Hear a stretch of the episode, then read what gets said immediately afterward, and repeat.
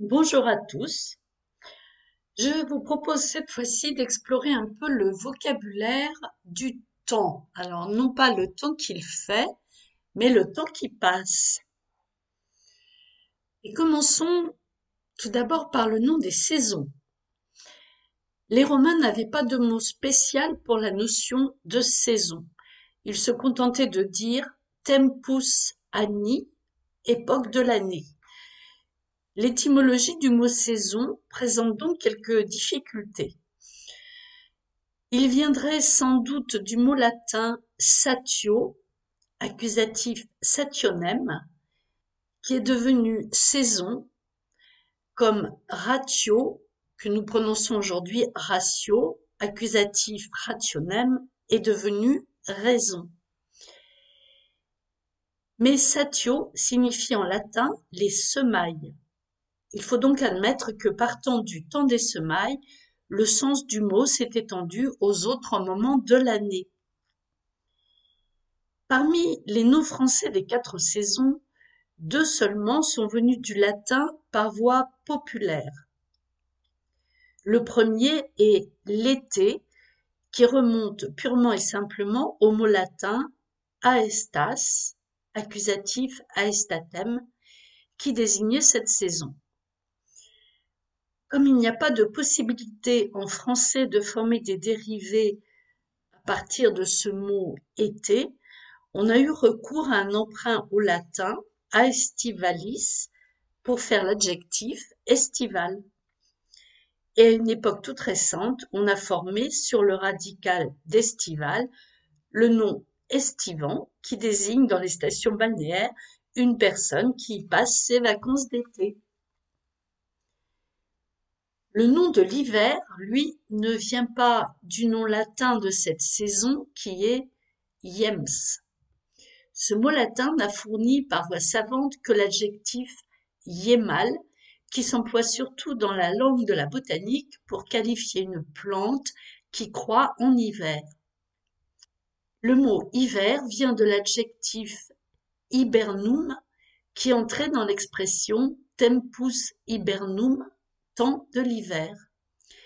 L'adjectif a fini par s'employer seul et par éliminer iems. D'hiver, en utilisant le modèle latin, on en a dérivé l'adjectif hivernal.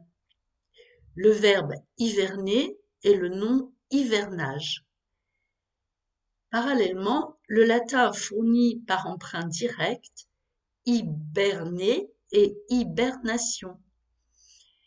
Hiverner et hivernage sont entrés plus tôt dans la langue et désignent des notions plus familières qu'hiberner et hibernation. Ils s'appliquent à l'action de passer l'hiver, telle qu'elle était envisagée, en particulier pour les troupes et les navires, au temps de la navigation à voile. Hiberner est un terme spécial de zoologie qui se dit des marmottes et des autres animaux qui vivent l'hiver dans un état d'engourdissement. Cet état lui-même est appelé hibernation. On peut se demander pourquoi seules deux saisons, et non toutes les quatre, ont des noms hérités du latin.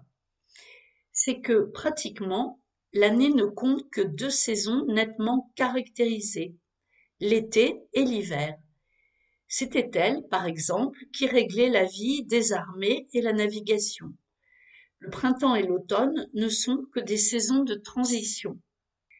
C'est pourquoi le nom de l'automne a été emprunté au latin autumnus par les savants du Moyen Âge. De même, automnal a été fait sur autumnalis. Quant au mot printemps, il n'a rien à voir avec le nom latin de cette saison qui était ver, V-E-R. On rencontre parfois jusqu'au XVIe siècle primever du latin populaire prima vera, début du printemps, mais ce mot n'a subsisté que comme nom de fleur, qui annonce bien le printemps d'ailleurs. Printemps, lui, vient de l'expression le prin, P-R-I-N, premier, de l'été. Avant d'être considéré comme une saison autonome, le printemps était conçu comme le début de l'été. Les noms des saisons reflètent donc le conflit entre la conception populaire et pratique de deux saisons et la conception savante de quatre saisons. Entre les quatre saisons du latin et celles de l'époque moderne, le Moyen Âge a connu dans la vie courante une année à deux saisons. La division fondamentale pour les longues périodes est l'année. Mais il existe pour cette notion deux mots jumelés, an et année. An vient du latin annus et année est lui dérivé de an. Tous deux désignent la même période de douze mois, mais ils ne sont pas absolument interchangeables. D'une façon générale, an est plus schématique, c'est une pure unité de temps. Année est plus plein, plus étoffé. Puis nous avons le siècle. En latin, saeculum, dont le mot français a été emprunté à une date très ancienne, désignait une génération et aussi le temps d'une génération humaine qu'on évaluait à 33 ans mais il se disait aussi d'une longue période, et spécialement d'une période de cent ans. L'élocution traditionnelle de siècle de Périclès, siècle d'Auguste, siècle de Louis XIV comporte une durée beaucoup moins précise. De même, l'appel que les poètes adressent au siècle futur. Rappelons que dans la langue religieuse, siècle a eu le même sens que monde, la vie du monde étant opposée à la vie religieuse. Le mot moi, lui, vient du mot latin mensis. L'aine du mot latin, situé devant un S, est tombé comme il est de règle pour les mots venus de latin par voie populaire. On retrouve cette haine dans les mots d'emprunt mensuel, mensualité. Les groupements de mois à l'intérieur de l'année s'appellent trimestre et semestre. D'abord adjectifs comme les mots latins trimestres, semestris, dont ils ont été empruntés au XVIe et au XVIIe siècle, ils sont devenus des noms et ont été remplacés au XIXe siècle comme adjectifs par les dérivés trimestriels et semestriels. La semaine de sept jours, elle, était étrangère au système romain classique. Cette conception provient de l'Orient. Le grec l'a exprimée par hebdomas, dérivé de hepta, sept, qui a été traduit en latin par septimana, fait sur le nom de nombre septem. Septimana a évolué normalement en semaine. On a appelé en français semainier des personnes chargées d'un service de semaine. Mais l'adjectif correspondant à semaine est hebdomadaire, emprunté à la fin du XVIe siècle au latin hebdomadarius, lui-même emprunté au grec. Dans le plus ancien français, le nom du jour est di, dei, du latin dies, et il s'est conservé dans les noms des sept jours de la semaine. Mais il était de bonne heure remplacé par jour, issu de l'adjectif latin diurnus, qui se passe pendant le jour. Le mot jour a deux sens. Il peut désigner le jour de 24 heures que mesurent nos pendules et nos montres, mais également le temps pendant lequel il fait clair. C'est dans ce sens que nous disons il fait jour en plein jour par opposition à il fait nuit en pleine nuit. En ce second sens, il existe à côté de jour un dérivé journée dont les rapports avec jour sont à peu près analogues à ceux que nous avons constatés entre an et année. La journée est plus pleine, plus étoffée, plus riche que le jour. Une belle journée évoque un temps magnifique ou des événements heureux. Un beau jour est marqué par un événement, heureux sans doute, mais aussi important, qui fait date. Le jour, lié à la clarté, est divisé en matin, après-midi et soir. De ces trois dénominations, celle d'après-midi est la plus récente. Elle ne date que de la fin du XVIIe siècle. On disait plus anciennement après dîner qui remonte à la fin du Moyen Âge. Matin et soir, eux, sont beaucoup plus anciens. Matin vient du latin matutinum qui avait le même sens. Mais en latin, ce mot avait été précédé par maner, d'où est venu en ancien français l'adverbe ma, M-A-I-N, qui signifiait de bonheur. Ma a disparu comme mot isolé, mais est resté dans les composés demain et lendemain.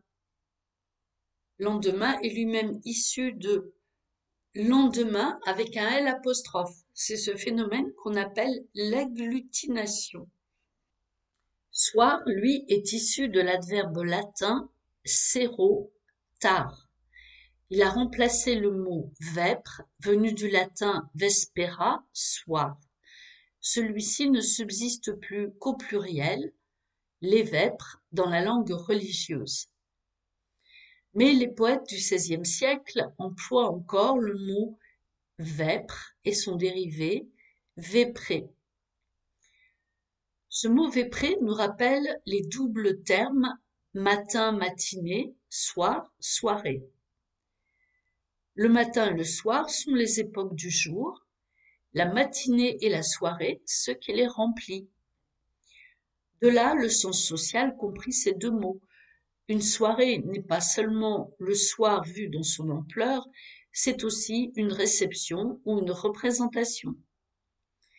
Quant à matinée, il a subi en ce sens une singulière évolution. On appelle aujourd'hui matinée une représentation théâtrale ou cinématographique qui a lieu l'après-midi. C'est que la matinée, au sens social, a suivi les vicissitudes du dîner. Au XVIIe siècle, le dîner était le repas de midi. Il est resté encore aujourd'hui dans certaines provinces, mais dans les villes et notamment à Paris, il a été constamment retardé au point qu'il désigne aujourd'hui le repas du soir. Et la matinée a continué à précéder le dîner.